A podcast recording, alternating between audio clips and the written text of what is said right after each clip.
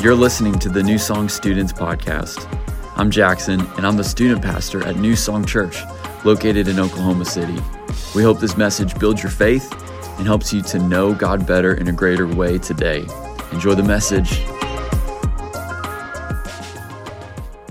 Tonight, we're going to be kicking off a brand new series. You've already heard it tonight called Parables. Somebody say parables. parables. We're talking about parables, and if you've been in church for longer than a month, which is that everybody in here? You, have been in church longer than a month? Most of us? Okay. Well, if that's you, then you have probably heard of this word before, right? Parable. Now, what is a parable? Well, a parable is a teaching technique. It's something that Jesus used when he was talking to people, crowds of people, his disciples, and it's a teaching technique where you use storytelling to talk about a principle or a truth, but you, you do it in a way that connects with the audience with common knowledge. So, what is a parable? A parable is this. Write this down if you're taking notes. It, it literally means this to throw alongside or to place side by side. To throw alongside or to place side by side. So, what is it? It's the act of taking a truth that you want your audience to know, and then you throw it alongside something that makes sense to them, something that relates to the people that are hearing your message. So, in this series, man, we're going to be taking a really deep dive into the stories that Jesus told. And why are we doing this? Well, have you ever read a parable before and been like, huh? Yeah, I have too. And there's a reason why. Check this out. Uh, this is one of this is really my main burden my main heart for this series is this that we would understand this parables are not simply teachings on what the kingdom of god is like parables are not just a teaching about what the kingdom of god is like they are an invitation into kingdom living so, what I mean by that is, Jesus didn't share parables to be like, hey, these are some facts about the kingdom of God.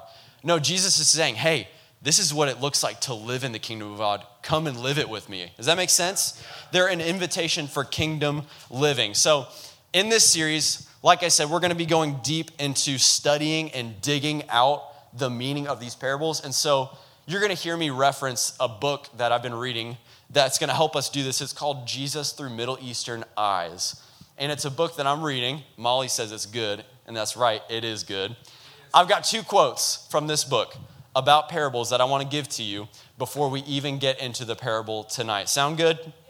Y'all hanging in with me? Okay, first quote from this book is this, and it's really good. Look at this. It says, We know that God is spirit and neither male nor female. Yet in the scriptures, we're told that the believer is born of God here, John uses female language to describe the relationship between God and believers. Does that make sense? Okay, let's continue. Similarly, when Jesus addressed God as Father, he used a male metaphor or title to help us understand um, the, the nature of God. Scripture uses male and female language and images to enrich our understanding of God, who is spirit and thereby beyond male and female. Okay, so what is he trying to say? He's trying to say we can't understand God perfectly with our earthly brain. So, what is the Bible doing? What did Jesus do? Well, they use terms that we understand, not to tell us facts about God, but to tell us how we relate to God. So, that's why Jesus said Father, right? Because we can relate to that, right? We know what a father is for the most part. That's why Jesus used that language. So, this is why he used parables, not to tell us facts about the kingdom of God, but to tell us, hey, this is what it looks like to live in the kingdom of God. I got one more quote for you before we get into this parable. It says this The metaphor does more than explain meaning, it creates meaning. A parable is an extended metaphor, and as such, not a delivery system uh, for an idea, but a house in which the reader and listener is invited to live in to take up residence. So, parables aren't just like a delivery boat with facts about the kingdom of God. No, it's a house that you're invited to live in. You're invited to take part in the parable and place yourself in the story. When we read parables, we're supposed to find ourselves in the parable. Does that make sense? So, tonight we're going to be looking at a specific parable. It's called the parable of the pounds. Somebody say the pounds. Parable of the pounds, you might be thinking of another parable called the parable of the talents. You ever heard of the parable of the talents? Well, I want to, I want, I'm about to blow your mind. There's actually, these are actually separate parables. I don't know if you knew that, but there's a parable in Matthew 25 called the parable of the talents. And it's really similar to the parable we're going to be reading tonight. But as we dig in, I want to show you that, man, there's some details in here that change the meaning completely for us today. And I'm so excited to share it with you. You guys ready for this? Okay.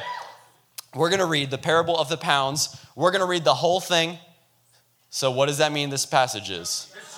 It's chunky. It's extra chunky. So, follow along with me. Um, but this is a story, so I think you can picture this with me. It's so good. So, check this out. The crowd was listening to everything Jesus said. And because he was nearing Jerusalem, he told them a story to correct their impression that the kingdom of God would come right away. So, he's about to tell them a parable. Here he goes. He said, A nobleman was called away to a distant empire to be crowned king and then return. Before he left, he called together 10 of his servants and divided them 10 pounds of silver, saying, Invest for me while I'm gone. So you got this guy, he's leaving to become king, and he's got 10 servants, and he gathers all of his servants and he gives them each one pound of 10 pounds of silver, and he says, Hey, do business with this. Does that make sense? Okay, let's continue. What does he say? But his people hated him so there's people in this kingdom that do not want this guy to become king. And they sent a delegation after him to say, We don't want him to be our king. After he was crowned king, so sucks for them, he became king.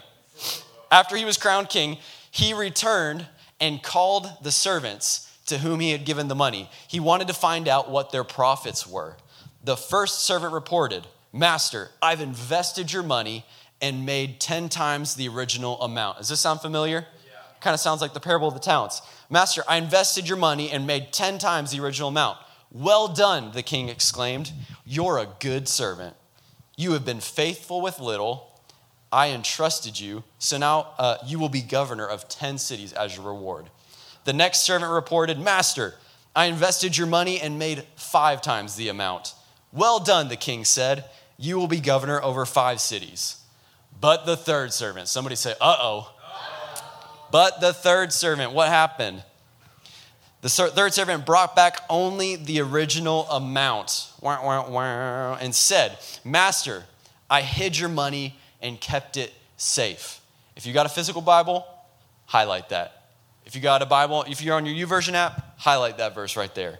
Master, I hid your money and kept it safe. I was afraid because you're a hard man to deal with, taking what isn't yours and harvesting crops you didn't plant. You wicked servant. Whoa, the king roared. Your own words condemn you. If you knew that I'm a hard man who takes what isn't mine and harvest crops that I didn't plant, why didn't you deposit my money in the bank? At least I would have gotten some interest. Y'all hanging in with me? Y'all hanging in with me? We're almost done. Look at this. Then, turning to the others standing nearby, the king ordered, Take the money from this servant and give it to the one who has 10 pounds. But, Master, they said, he already has 10 pounds. Yes, the king replied, and to those who use well what they are given, even more will be given. But from those who do nothing, even what little they have will be taken away. And as for these enemies of mine who didn't want me to be their king, bring them in and execute. Whoa! Okay, execute them right there in front of me. Okay, wow, what did we just read? Okay, we just read the parable of the pounds, and we're going to be digging into this parable tonight. Um, I'm just ready. Are y'all ready? Okay, if you're taking notes tonight, there's no, no fancy title of this message. It's just Parable of the Pounds. Boring, boring title. You can write that on your notes. Parable of the Pounds. Before we get into this word, though, let's pray. Let's invite the Holy Spirit in to speak to us tonight. Father God, we thank you so much for bringing us here tonight. I thank you so much for this New Song Students family, God, that you have blessed me with and that you have blessed every single person sitting in these chairs tonight. And I thank you that every time we come in here, God, we believe this in our core is an opportunity for you to speak to us. The God of the universe wants to talk to us. And so, God, right now, we open up our hearts, we open up our minds. I pray that every single person who's here, who's hungry, who wants to hear your voice, God, that they would hear your voice.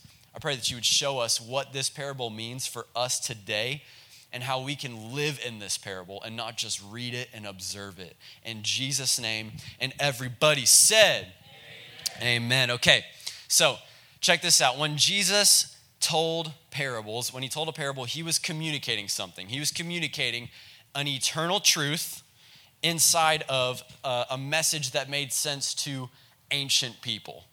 Eternal truth to ancient people. In other words, the meaning of the parable is eternal. So, what does that mean? It means it's never going to change, it's always the same. It means what it means for us, just as, it, as much as it meant for the people hearing it when it first was spoken, right? It's eternal, but the way that we live today is way different than the people who were hearing this parable for the first time ever. Does that make sense? Yeah.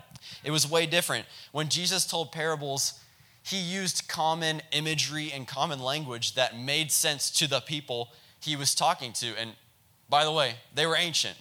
They were 2,000 years ago when they lived. So he used things that made sense to them, like farming and fishing and baking loaves of bread and wedding banquets and kings and queens and stuff like that that made sense to them. If um, uh, Jesus told parables in, with an ancient audience, and what that means for us is if we want to understand the meaning of that eternal meaning that's in the parable, We've got to do some work to start thinking like the people he was talking to. Uh, in order to uh, understand a parable, we have to know what those people were thinking and what their life was like. We have to do some work on the back end to unlock the meaning of the parable. If you try to, at face value, just one read, no, no studying, no digging, no anything, if you try to understand a parable at face value as a modern day teenager with an Instagram account, and homework when you get home tonight from students, uh, which is all of us in this room, right? Uh, if you try to understand a parable from that lens without doing any work, I'm telling you, you're always going to walk away from a parable going, huh? Yeah. What does that mean? You're going to miss the meaning. Um, because guess what? We live completely different than the people of that day. So we talk about this all the time, but context is so important when reading scripture. And tonight, I want to let you guys know context unlocks meaning. Context unlocks meaning. When you don't have the context for something, then you don't understand the real meaning of it. And if you don't understand the real meaning of it, it's impossible for you to experience it, right? And we want to experience these parables. It's kind of like if you've ever seen a Marvel movie, but you've missed a couple movies. Have you ever done that before? Like you've gone to see a Marvel movie, but you you haven't seen a couple of them, but you're like, oh, I'll be good. And then you watch it and you're like, who? What? Multiverse? What in the world is happening here? Come on, has anybody ever seen a Marvel movie and you've missed a couple? What nothing that you're seeing makes any sense, right? Because context unlocks meaning. Context is key. You know, for me, if you uh, are like this, if you're a person who's patient enough to sit for the entire credits, to watch that 30 second snippet after the movie, who, who is that person? You guys are crazy. You people are crazy. When I would go see Marvel movies with my little brother Josh, my little brother Josh loves Marvel, and I like Marvel now, but at the time, I didn't really care. So we would go see Marvel movies at the movie theater, and when the movie ended, I would, like a normal person, pack my bags, get my things. That was a great movie. Let's go. And my brother would be looking at me offended. He'd be like, Are you kidding me? We have to stay for the end credit scene, right? And so then you do the 15 minute long wait. You wait past the endless screen of names that you're never gonna remember to get 30 seconds of just pure contextual genius, right? Now, how many of you have ever seen an end credit scene and left going, Yeah, I have no idea what that means? Yeah, I've done that before. In fact, I remember one time watching an end credit scene and getting up and being like, Okay, that didn't make any sense. And my brother is like, did you? And I'm like, yeah, I, I, don't know. What's the, what's the big idea? And he's like, do you know what that means? And I'm like, no, I don't. and he would tell me, oh, like it ties into this comic and this backstory and this multiverse. And like, you guys understand what I'm saying? Context is, is so key. It unlocks meaning. And, and this is why context is key. Unlo- understanding the context of a parable is what unlocks the meaning behind the parable, which then unlocks that mind blowing, oh, I get it. Which, who would want to experience that when reading God's word? man, I want you guys to have that experience when reading God's word. That's my prayer that at the end of this series, man, you fall way more in love with God's word than you do right now. I believe that can happen. But in order to do that, we have to learn how to do some work. We got to do some digging and we've got to learn context, how the people lived in that day. So, um, when looking at this parable, the parable of the pounds specifically, um, if we don't take the time to dig, to get into the context, to figure out um, what the people were thinking when they heard this, I think it's easy to make some face value assumptions that keep us from understanding the meaning. Y'all want to know some assumptions? Okay, first assumption that I think we can make uh, about this parable specifically is that it's the same parable as the parable of the talents.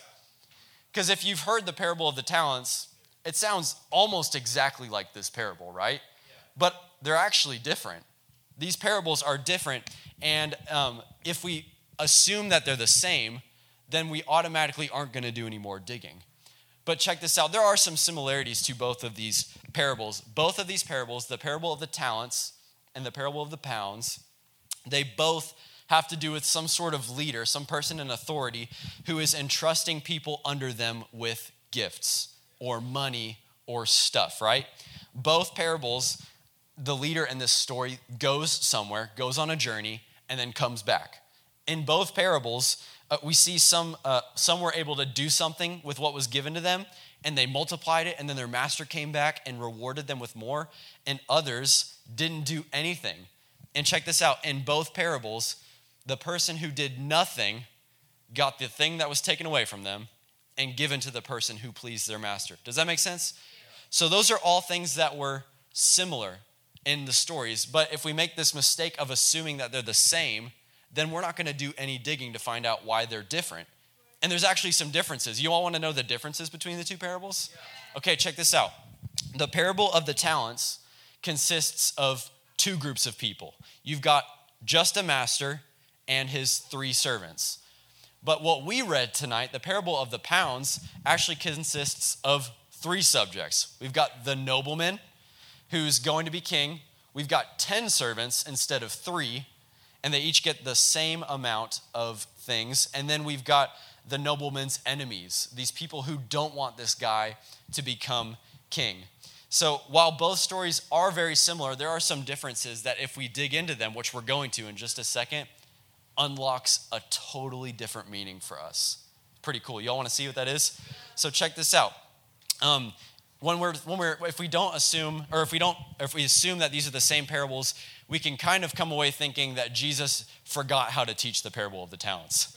Like when jesus was teaching the parable of the talents he just got some details mixed up and messed up and was like there once was a master and he had three ser wait no was it 10 servants or three servants? Oh it was 10 servants.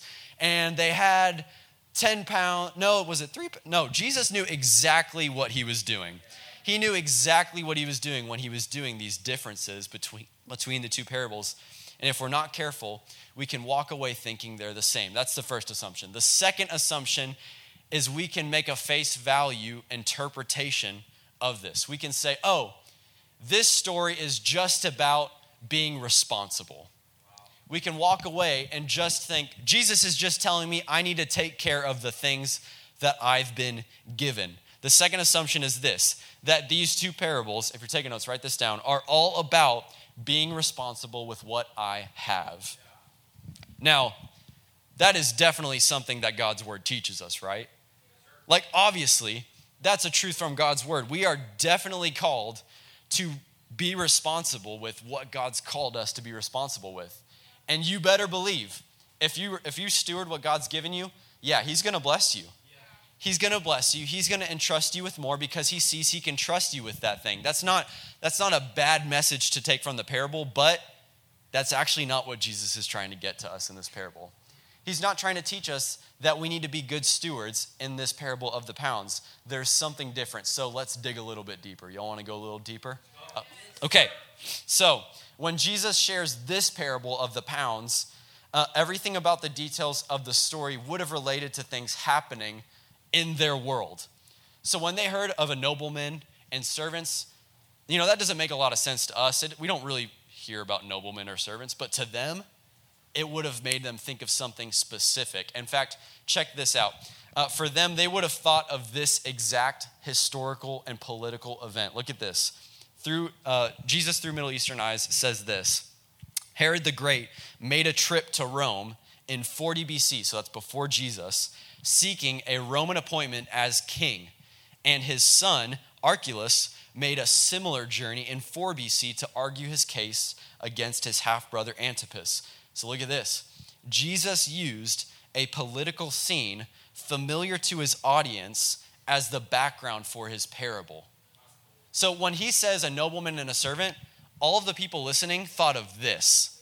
They thought of King Herod going to Rome to become king. Does that make sense? So Jesus explains that there's this nobleman, um, and you know, you know, if Jesus were to share a parable for us today, he would use language and imagery that would make us think of things, right? Yeah. He would use, I don't know, words like pandemics yeah. and quarantine, right? And masks, because those are things that that would strike up images in your brain, right? Because that's really recent historical stuff that we've experienced. So if Jesus were to come and do a modern parable today, he would have used that kind of language, but he used a nobleman and a servant because when they heard that, this is what they thought of. So check this out. There's this nobleman who's going on a trip to become king. And the group of people, um, there's a group of people that don't want this nobleman to become king. They're his enemies. And then we've got the 10 servants who are each given a single pound. They're given the same thing and they're expected to do something with it. So let's, let's figure out who these people represent, who Jesus is talking to. Jesus, if you're taking notes, Jesus is the nobleman. Jesus is the nobleman. Why is Jesus painting this picture of himself as a nobleman to his audience? Well, it's because they actually thought Jesus came to take over Rome and be king right now. But that wasn't his plan. Jesus is letting them know prophetically hey, I'm actually going to leave. I'm departing, but check this out. I'm letting this, I'm sharing, you, uh, sharing this parable with you to know, even though I'm departing, you can already live as if I'm king. Because guess what? When I come back, I'm gonna be crowned king. New Song students, I don't know if you know this, but Jesus is really coming back, like physically coming back one day. And when he comes back, he's coming back like this nobleman. He's king. He's king of kings. Look at this. Revelation 17 14 says, These will wage war against the Lamb, and the Lamb of God will overcome because he is Lord of lords and King of kings and those who are with him are called and chosen and faithful. Look at this. Revelation 19 16 says, And on his robe and on his thigh, he has a name written. That's right. You read that right. Jesus has a thigh tattoo. On his thigh is written, King of kings and Lord of lords. Jesus is king, y'all. Jesus is king. John 18 37. Therefore, Pilate said to him, talking to Jesus, So are you king? Jesus answered, You say correctly that I am king. For this I have been born, and for this I have come into the world to testify to the truth. Everyone who hears the truth hears my voice. What do we learn from this detail? Jesus is king. Look to your neighbor, say, Jesus is king. And he's really coming back. And when he really comes back like this nobleman, he's going to have a crown. He's going to be King of Kings and Lord of Lords. So, who is the next group of people? Who is this enemy? Well, write this down. Worldly culture is the enemy of the nobleman. That's who the, the enemies of the nobleman represent worldly culture. Look at this. John 1:10 says, "He came into this very world he created, but the world didn't recognize him. He came to his own people, and even they rejected him." So who are the enemies of the nobleman in this parable? It's people who don't want to live their lives as if Jesus is actually king. It's people who want to live in this world who don't think Jesus is king, don't want Jesus to be king, don't want to submit to Jesus as king. That's who the enemies are. Check this out. Matthew 12 30. Jesus says this Anyone who isn't with me opposes me. and anyone who isn't working with me is actually working against me. Okay, so who's the next group of people? We've got the servants. Who are the servants? Christians are the servants. Believers, you and me. Christians are the servants. Look at this Psalm 116. This is all throughout the Bible, this language of servant. O Lord, surely I am your servant. I am your servant, the son of your handmaid. You have loosed my bonds. So, all of this kind of makes sense so far, right? Jesus is the nobleman. That makes sense. Um, the enemy of, of the nobleman uh, represents our fallen world and people who don't want to submit to Jesus as king. Yeah, that makes sense. Servants are Christians. Yeah, that makes sense. I'm hanging in with you, Jackson. That all makes sense. Uh, but this is where we get to the part of the parable that changes everything. Are you ready for this, y'all? I don't think you're ready for this. In this parable, in this parable, well, actually, I want to go to the parable of the talents for a second. Remember, we, we compared the two, they're similar. In the parable of the talents, there are three servants, um, and they're each entrusted with different gifts. Somebody say different gifts. They're each given different gifts. And in the same way, what does that speak to us? Well, all of us are given different gifts. All of us are given different responsibilities from God. We're given different things to be called to. You know, for me, I'm called to be the husband of Haley Wilson. Anybody else called to be the husband of Haley Wilson? Heck no.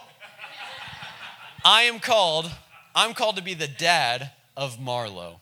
I am I'm called to be the son of John Wilson. I'm called to be the student pastor at New Song Church. You aren't called to any of those things. But I'm not I'm also not called to be who you're called to be. Yeah. I'm not called to be in your family.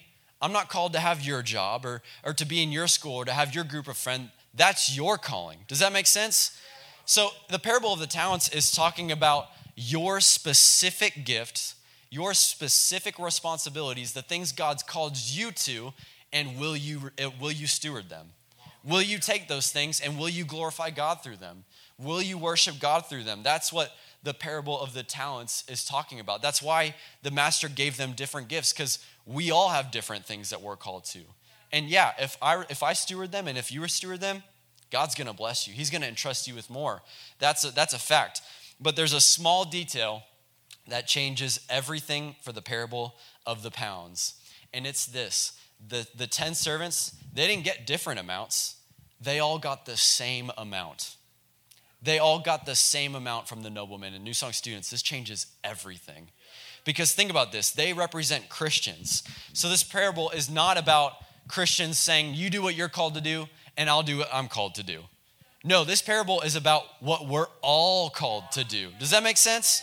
So check this out. This parable isn't about the things you're called to do and I'm called to do. The, the pounds represent, take, if you're taking notes, write this down. The pounds represent the Great Commission. The pounds represent the Great Commission. What is the Great Commission? Well, before Jesus left the disciples and, and ascended into heaven, he gave them a mission, a co mission. And it's a mission that is still going on today. He said, Go. Somebody say, Go. go. He said, Go and make disciples. Go and make disciples. Take this thing that I've given you, this gift, and go invest it. Go make more of you. Go invest it into people. Make more disciples. And this is not something that you're called to if you're a pastor. This isn't something that you're called to if you're an extrovert or you're just a people person. No, check this out. If you're a Christian, this is your pound. This is your calling. You're called to make disciples, make more disciples. I want to read you, and we can get some music as we get ready to close. Uh, here's a quote from Jesus through the middle, uh, through the eyes of Middle Eastern eyes. This quote is going to unlock everything for us. It's a little chunky, but can you guys hang in with me? Check this out. Such is the real world of this parable. King Herod's trip to Rome was successful. He received kingly power. His son Archelaus made the same trip and was banished. No one knows such a perilous trip how the journey will end. The nobleman wants to know this is so crucial. Listen to this.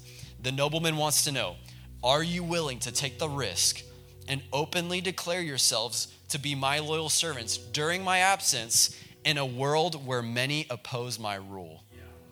It will be easy for you to declare yourself publicly as loyal to me when I return. I am more interested in how you will conduct yourselves when I'm gone.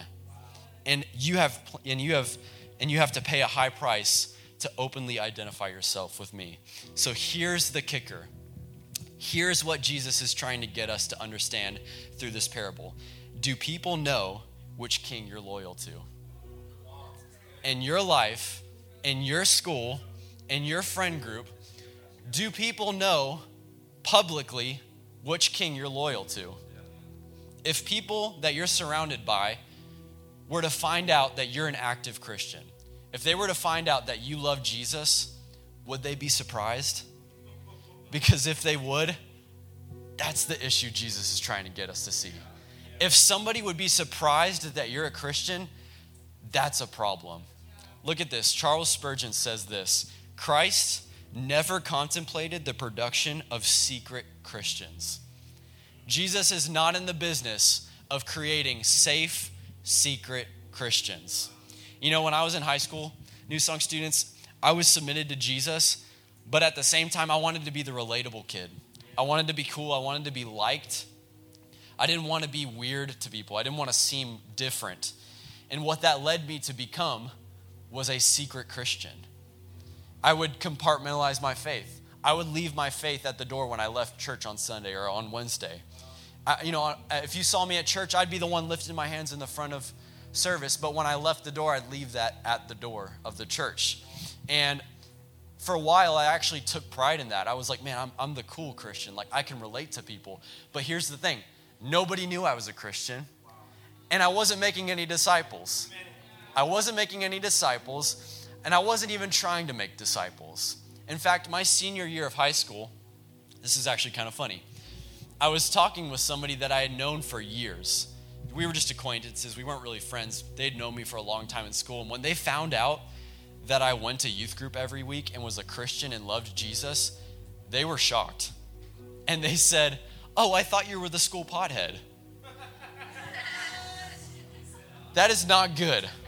They're like, You're just so chill and you skateboard, and I just thought you were this. Okay, that is a problem if if my peers have no idea I'm a Christian and think I'm the school pothead. Would you agree with that? Look at this. Look at this, New Song students. This is what the third servant said to the master. He said, Master, I hid your money and kept it safe. This is the response of the third servant. And this is what Jesus is inviting us out of a safe and secret Christianity that just goes with the flow, that doesn't, doesn't push anybody, doesn't say anything, doesn't start a conversation it's a safe Christianity. And this is what Jesus is talking about in the parable. He's not saying, hey, in this parable, he's not saying, hey, you need to take care of what you're responsible for. No, he's saying, will you, re- will you submit to me as king when nobody else will? Will you submit to me as king when all of your friends and the people around you aren't? This is what Jesus wants to know. And this is what Jesus is inviting us to do. Jesus is inviting us to go public. New Song students tonight, Jesus is inviting you to go public. If somebody in your school were to find out the Christian that you are, would they be surprised? If that's you, man, something's got to change.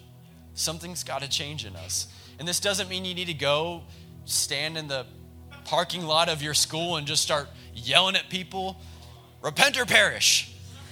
That's not, turn or burn. That's not what this is about.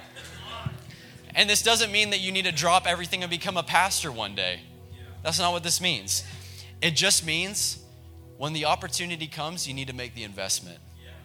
Just like the servants who did something, when the conversation arises and you have the opportunity to talk about your faith, you got to do it. You've got to invest it.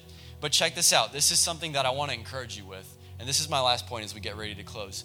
Jesus is more concerned with your effort than your success. Jesus is more concerned with your effort than your success after rewarding the servant who multiplied what he was given with 10 times the amount, the nobleman didn't look to the second servant who did half that and go, dude, you couldn't do what he did? Come on, dude. You need to step up your business game. That's not what he said. He didn't say, hey, look at this guy. He invested so much more than you. You need to be like that. No, what did he say? He said, well done, my good servant. Here's more. Look, look at that's what this is. This that is what this tells me. Jesus is more concerned with you just putting in effort than he is with how much success you actually have. You know what that means?